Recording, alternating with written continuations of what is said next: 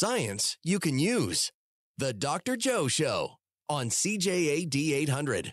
There's antimony, arsenic, aluminum, selenium, and hydrogen and oxygen and nitrogen and rhenium, and nickel, neodymium, neptunium, germanium, and iron, americium, ruthenium, uranium, europium, zirconium, lutetium, vanadium, and lanthanum, and osmium, and astatine, and radium, and gold, protactinium, and indium, and gallium, and iodine, and thorium, and thulium, and thallium. So tell me, what uh, alternative medical treatment derives its name from the Japanese words for universal and life energy? Also, by law, gondolas in Venice must be of a certain color. What color is that? If you know the answer to either of those questions, 514 790 0800 is our number. You can also text to 514 800. Let me repeat. What alternative medical treatment derives its name from the Japanese words for universal and life energy? And I'm looking for the color of gondolas in Venice, and there's a law that uh, governs them. I'm Joe Schwarcz. I direct McGill University's Office for Science and Society, where we have a mandate to separate sense from nonsense, uh, myth from fact, and uh, we have uh, a tough time doing that these days because there's just so much misinformation and so much nonsense uh, that is going on uh, out there. My background is actually chemistry. And uh, I like to point out that chemistry is, I think, the central science. It ties the all all the other sciences together because if you have an idea of what molecules can and cannot do, then you can kind of figure out what is plausible and what is not in the workings of the world. Well, I want to tell you an interesting story today. I want to, uh, it's a sort of a mystery story. All right, let's get going. It was a real puzzler. On autopsy, Dr. Ono could find no evidence of any prior condition to explain why the 33 year old Japanese woman died of an apparent heart attack that day back in 1986. While out with her friends, she was overcome by nausea and complained of a loss of feeling in her extremities. When she vomited violently, her friends called for help, but in the ambulance, the unfortunate lady developed an irregular heartbeat that could not be corrected by defibrillation, and she passed away. Since the death could not be readily explained, the police were informed. Upon questioning, the victim's husband revealed that he had been married twice before, and both wives had died, one of a heart attack, the other of myocarditis. That was curious. And suspicions were raised further when it was discovered that the husband had recently insured his wife's life for a staggeringly large sum. Dr. Ono now suspected poisoning, and his thoughts turned to aconite, a rapidly acting toxin known to cause ventricular fibrillation and paralysis. Aconitum napellus is a perennial herb commonly known as monk's hood, since its purple flowers resemble the hoods worn by monks. All parts of the plant contain extremely toxic alkaloids, with aconitine leading the pack. Swallowing just 2 milligrams of these compounds, or 1 gram of the root, can be fatal. The toxicity of a crude extract of the plant, known as aconite, was already known to the Romans, who used it as a method of execution. We know that Shakespeare was aware of its toxicity, specifically mentioning aconitum in Henry IV. It is likely also the poison he had in mind with which love struck Romeo committed suicide. While aconite can account for paralysis and irregular heartbeat, there were a couple of problems with the poisoning theory.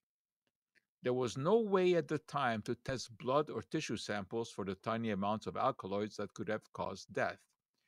And there was also an issue with the time frame. The last time husband and wife were together was about an hour and a half before collapse, much too long for the aconite's effects to be manifested. Luckily, though, the police decided to keep some blood samples, and just nine months later, that foresight paid off. a method of detecting very small amounts of aconitum alkaloids using the combined techniques of gas chromatography and mass spectrometry was worked out, and they were indeed detected in the stored samples. Still, this was not enough to connect the husband to the poisoning because of the time problem. But the police kept digging, and four years later discovered that the husband had purchased a bunch of Aconitum napellus plants. This led to his arrest and indictment for murder. The investigation revealed something else as well. The accused had also purchased some pufferfish, a delicacy in Japan. Since the species harbors the potent poison tetrodotoxin, Japanese chefs are specially trained to remove the toxic organ before serving fugu, as the dish is known. When authorities tested the victim's stored blood, they found tetrodotoxin. Now, Dr. Ono had an idea. He knew that the toxic effects of aconitine are due to enhancing the influx of sodium ions into nerve cells, and that tetrodotoxin kills by starving nerve cells of sodium. Could the tetrodotoxin delay the action of aconitine? Could these toxins act in an antagonistic fashion? A series of experiments on mice showed that the toxic effects of aconitine were markedly reduced by the oral co administration of tetrodotoxin. Based on the evidence presented, the husband was found guilty of murder, sentenced to life in prison. While he admitted that he had an interest in chemistry and that he had bought the plants and the pufferfish to experiment with, he maintained that he had nothing to do with his wife's demise. So, was he a clever chemist who had found a way to delay the action of aconitine and deflect suspicion from himself? Or was he trying to mix the two potent toxins to ensure a quick death, but uh, just happened to accidentally postpone it? I guess we will never know, but his uh, mur- murderous plan did at least shed some light on the combined effects of aconitine and tetrodotoxin. Again, it's uh, you know interesting feature of this uh, story that both of the compounds that I talked about, that is the aconitine and the tetrodotoxin, are naturally occurring, and both of them are extremely poisonous. And as I've tried to you know emphasize this uh, many many times before, this uh, myth that natural substances are safe and synthetic ones are dangerous is just that it is a myth. You cannot tell anything about the safety of a substance by its ancestry. Doesn't matter if it was made by Mother Nature in a plant or by a chemist in a lab. That doesn't matter. What matters is what the substance is and to what extent it has been studied. And of course, the, the properties of a substance depend on its molecular structure. So one can make some guesses based on molecular structure, but whether or not substance comes from nature or from the lab is irrelevant in terms of determining its uh, its toxicity. Uh, and of course, uh, many natural substances can also be mimicked in the lab and then of course they are regulated as uh, as medications or or as drugs. And uh, of course uh, until really uh, the last century medicine had to rely on natural substances natural substances from plant sources because what else was available? Basically nothing. And uh, of course the long history there of, of plants uh, all the way back to morphine, which comes from opium, comes from the poppy plant. Uh, many, many drugs, uh, you know, come from from plants. The autumn crocus uh, gives us a, a, a, drug that can be used to treat uh, gout, colchicine, and then obviously tetrahydrocannabinol, which comes from uh, cannabis. Uh, there are hundreds of plants that give us substances that can be used in uh, in medicine, But of course, there are also hundreds of plants that give us toxins, such as aconitine and uh, tetrodotoxin.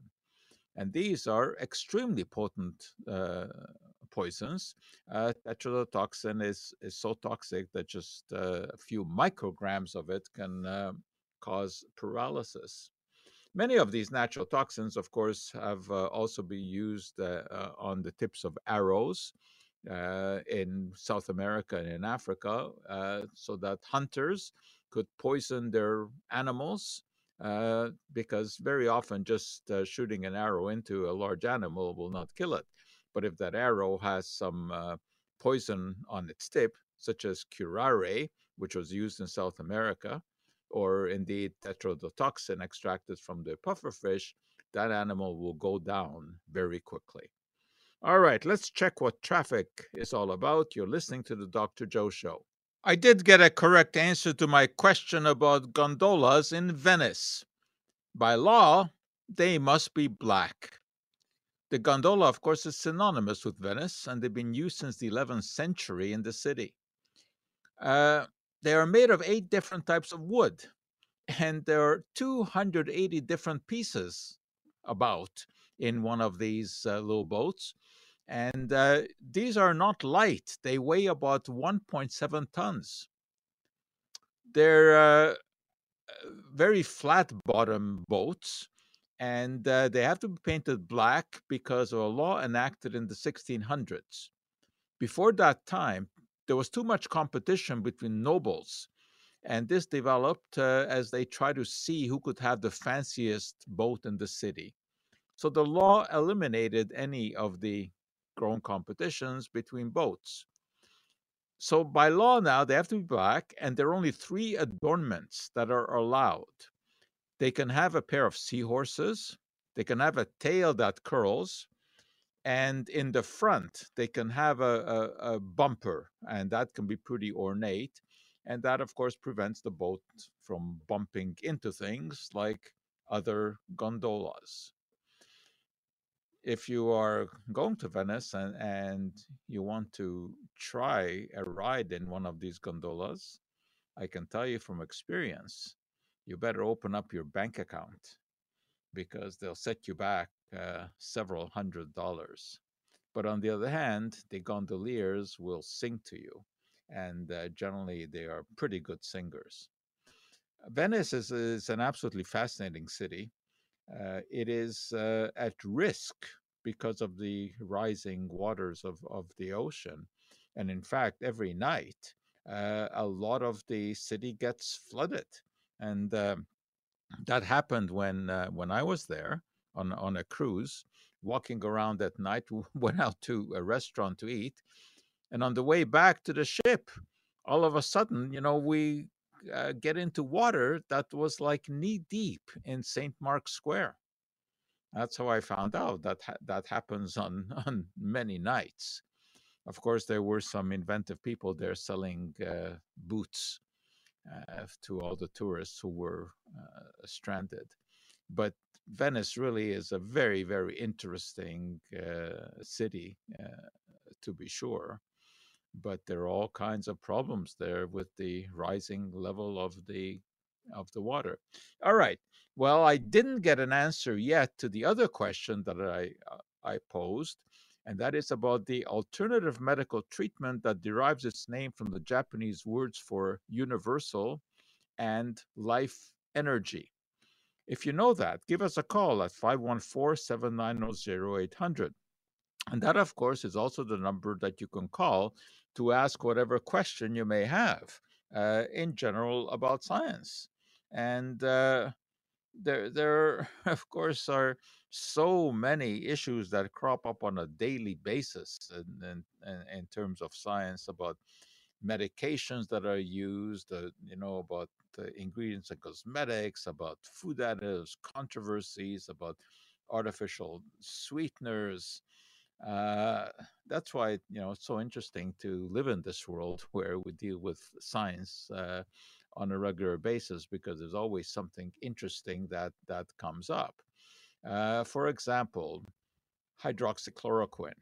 Now, of course, you know about hydroxychloroquine chloroquine because there was so much talk about it during uh, COVID 19 as a treatment. And according to some, an effective treatment, in fact, a, virtual cure all. And you remember how uh, then President Trump hyped uh, hydroxychloroquine, and so did a large number of, of uh, so called alternative therapists, and even some mainline doctors bought into it. However, since that time, there have been a large number of studies, unfortunately, that have shown that hydroxychloroquine just doesn't work against the SARS CoV 2 virus. I wish it did, but it doesn't. But it is effective against malaria, a disease to which we do not give much thought as we sit in the comfort of our North American homes. Yet this scourge has probably killed more people than any other disease in history. Long ago, the Romans realized the affliction was particularly common in swampy and marshy areas and concluded that it must be caused by the noxious vapors being released by decaying vegetation. Hence, they called the disease malaria, from the Latin for bad air. Once the Romans thought they had identified the cause of malaria, they took appropriate action swamps and marshes were drained. Pretty soon their efforts were rewarded. The incidence of the dreaded disease decreased. Actually, though, they should have called the illness malmusca for bad fly, because it is really caused by a parasite transmitted by the female mosquito. This parasite enters the bloodstream, invades red blood cells, and triggers the fever and chills that are characteristic of malaria. Unwittingly, by draining swamps, the Romans had reduced the breeding places of the parasite carrying mosquitoes.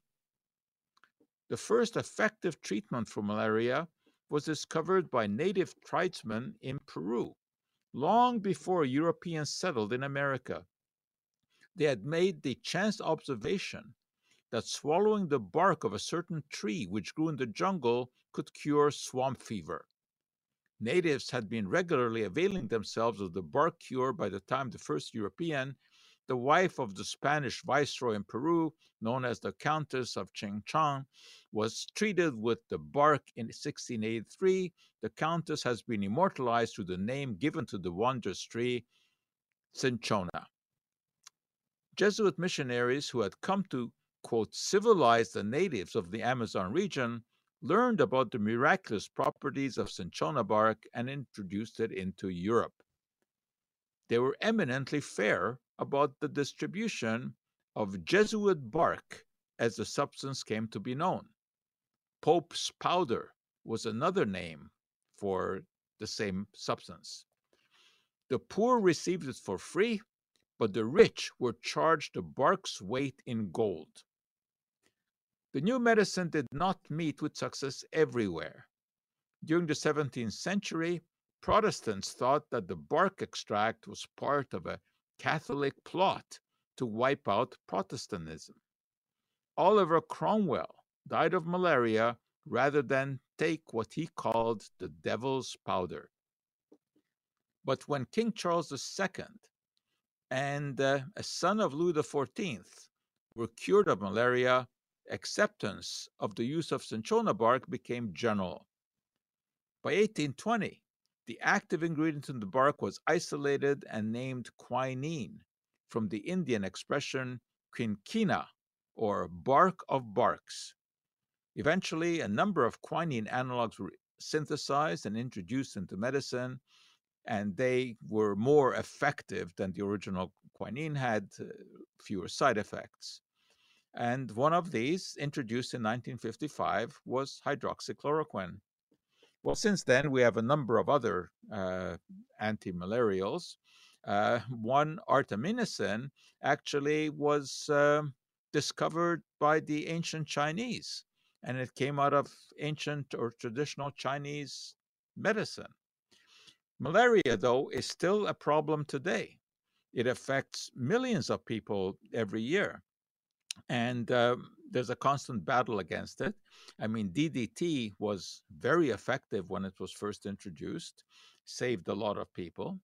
But of course, DDT has other consequences. It interferes with all sorts of uh, animal life. Mosquito nets do work, and uh, those are um, given out uh, in Africa in places where the mosquito populations are are endemic. But still, the battle against uh, mosquitoes goes on. Tires, believe it or not, are a big problem. You know, used tires are very often stored in dumps, and uh, water collects inside of the uh, used tire, and that makes for a great breeding uh, place for mosquitoes. So, uh, you know, while most of us here in North America uh, don't give a second thought to, to malaria, but you should still recognize the fact that it is uh, a killer in many places around the world. But luckily, science has come up with medications that are um, uh, effective. You're listening to the Dr. Joe Show. Let's check news, and we'll be right back. One more question for you guys. Uh, why do cashiers in many large stores wear gloves and nothing to do with COVID 19? So, why do cashiers in many large stores wear gloves? I think we have Lori from Lachute on the line. Hi, Lori. Lori? I think we lost Hello? Lori from Lachine. Oh, you are there. Go ahead. Uh, yes. Hello. Yes, go ahead. Oh, oh you are there. I'm here. Yeah. Don't listen to your radio. Just talk. So I think the answer you're looking for is Reiki, also you known as Universal Life Force Energy. Yes, that is exactly it. It is Reiki. And uh, it comes from the Japanese words for universal and life energy. And uh, according to its practitioners, uh, there's a form of energy that permeates our body that can stagnate.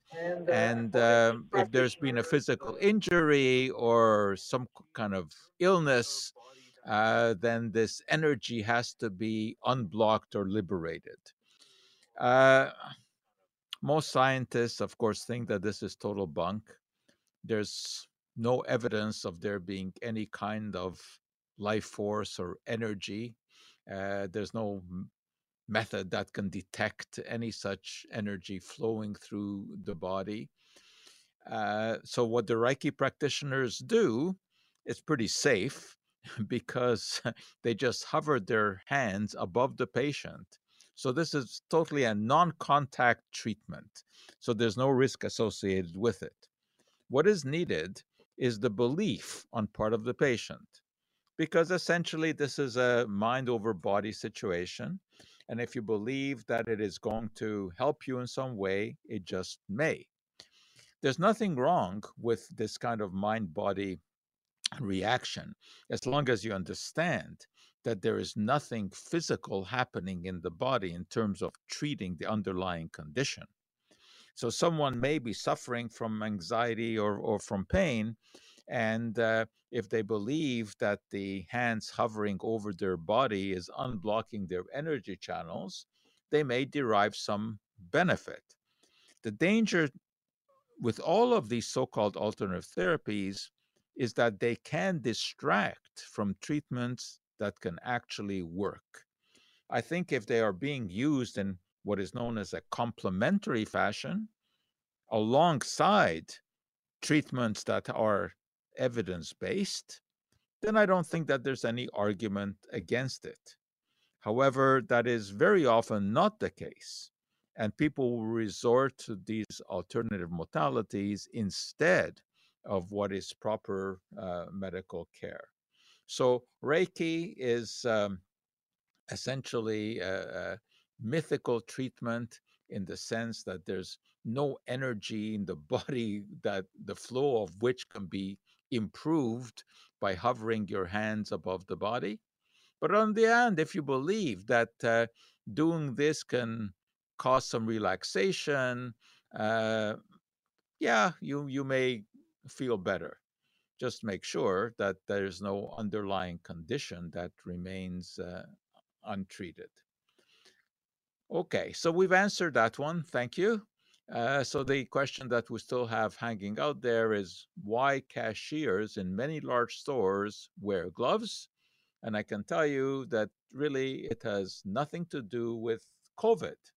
So think about that one. What would cause these cashiers to wear uh, gloves? All right. Uh, I keep telling you that there's so many interesting things in in in the world of science to talk about. So uh, let me talk about a wrinkle. What kind of wrinkle? Well, okay. Here's the story. It's as smooth as a baby's behind. Hey, that's the ultimate compliment to the skin, right? Because a baby's bottom is silky smooth. Why is a baby's bottom silky smooth? Because it hasn't been exposed to the sun. As we age, our skin gets more and more wrinkly, usually in direct proportion to the amount of time spent in the sun. Photoaging is the direct cause of many a fine wrinkle.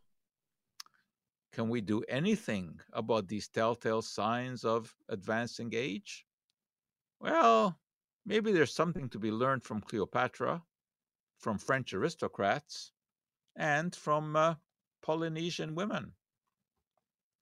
Cleopatra used to bathe, at least that's what the legend tells us, in donkey milk.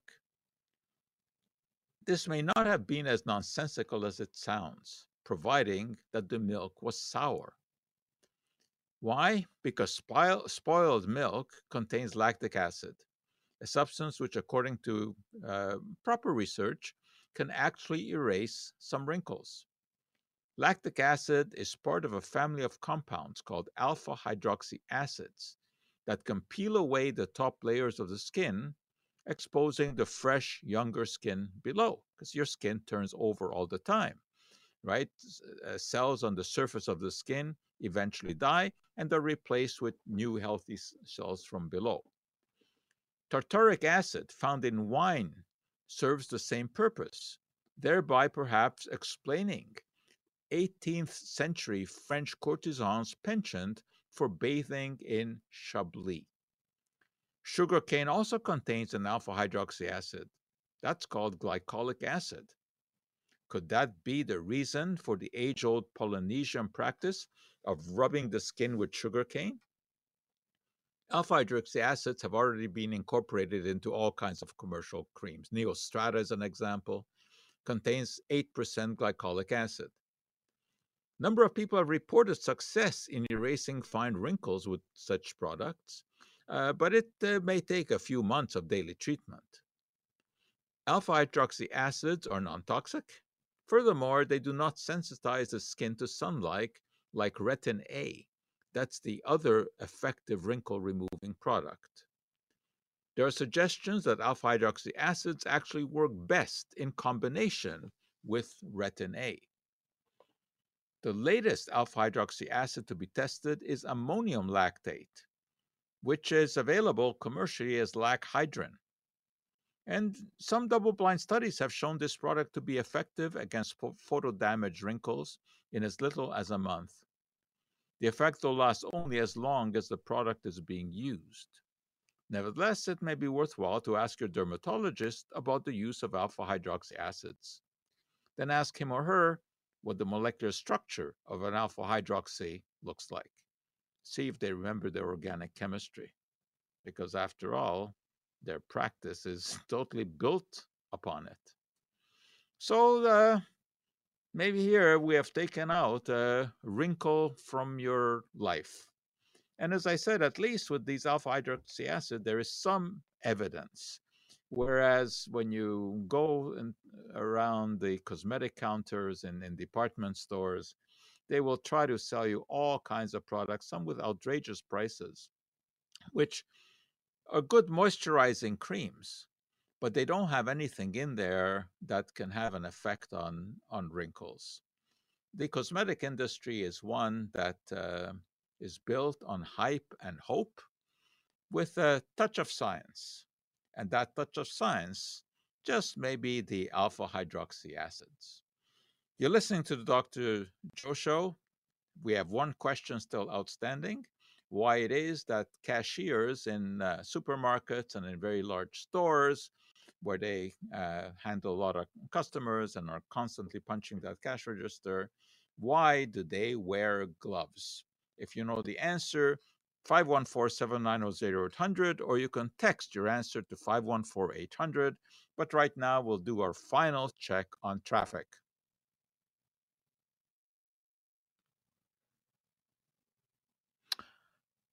I think we have Patricia on the line. Hi, Patricia. Patricia? I think we're waiting for Patricia. Hello? Hi, go ahead. Yeah. Don't listen to your radio. Don't listen to your radio, okay? Go oh, ahead. yeah? What? About the cat? About the grub for About the what? cat? That's pretty good. About oh, my God. Yeah, I just wanted to answer his question. Well, pretty logical. what's me. the question? I I I don't hear what you're saying. I don't understand. Okay. Okay, I think we'll hang up on that one. Let's go to Barbara from Pointe-Claire. Oh, God. Barbara? Well, I, I've been here a long time. Yeah, well, talk then. I don't know. Maybe we have some technical Well, I gave him uh, issue name, here. I'm not sure. Yes, Barbara, you're on the air. Speak. No, really. It's just, Okay, I think we we have some sort of issue here that uh, I can't uh, correct. Maybe the operator can fix it. All right. Anyway, uh, the answer to the uh, question, I'm I'm sure uh, both these ladies would have it, and and I've had uh, a number of those answers as well by by text. The reason that they wear gloves is because the thermal paper in the cash register uh, is developed with a chemical called bisphenol A. And bisphenol A is one of those substances that falls into the category of endocrine disruptors. So let me tell you about those. The term was actually coined in 1991 by a diverse group of 21 experts who had assembled at the Wingspread Conference Center in Racine, Wisconsin. Why? Because they wanted to assess the capacity of industrial and agricultural chemicals to interfere with hormonal activity in wildlife and in humans. The uh, sort of the, the issue had originally been raised back in 1962 by Rachel Carson. You know her, her classic book, Silent Spring. It had called attention to the harmful effects of pesticides on wildlife and uh, including uh, DDT, which was a widely used pesticide at the time. And she had noticed that it had an effect on the reproductive capabilities in birds. Well, that book inspired extensive research into chemicals that were released into the environment. And these led a wildlife biologist by the name of Theodora Colborn to organize the Wingspread Conference and it was so called because it was held at the Wingspread Conference Center, as I said, in Wisconsin, because she had observed some abnormalities in animals uh, in the Great Lakes region. There were male birds that were growing ovarian tissues, female birds were growing excessive oviduct tissue, and there were fish that were found to have both male and female reproductive organs. So the question was, you know, what was what was going on here? And the scientists at the conference uh, were aware that a chemical called diethylstilbestrol, or DES, which was a synthetic estrogen mimic, that had been prescribed between 1940 and 1971 to prevent miscarriage in women. Unfortunately, daughters born to these women showed an increased risk of a rare form of vaginal cancer. They also exhibited an altered immune response and had reduced fertility later in life. Now, these effects were similar to those found in wildlife and also in laboratory animals that were exposed to industrial chemicals with estrogen like effects. And this suggested that these chemicals can also pose a risk to us, to people.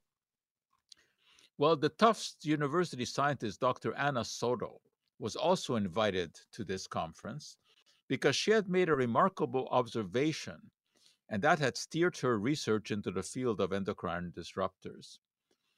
Uh, Dr. Soto's group had been studying the effects of estrogen on the multiplication of breast cancer cells and discovered that a solution that had no estrogen in it still behaved as if it did contain some of this hormone. And after months of experiments, she discovered that the solution was leaching nonylphenol from the plastic test tube in which it was stored. And nonylphenol is an antioxidant. It's added to some plastics to prevent breakdown. And as Dr. Soto discovered, it has estrogen like properties. Her concern was further raised on learning that this compound is also used in the formulation of detergents and spermicidal creams. And that was enough motivation to seek out other hormone like chemicals to which people were exposed.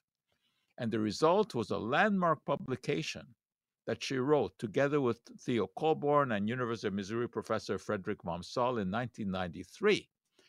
And they listed a number of endocrine disruptors, including various herbicides, insecticides, industrial chemicals such as PCBs and phthalates. And then in the three decades since that paper was published, there's been an explosion of research into endocrine disruptors.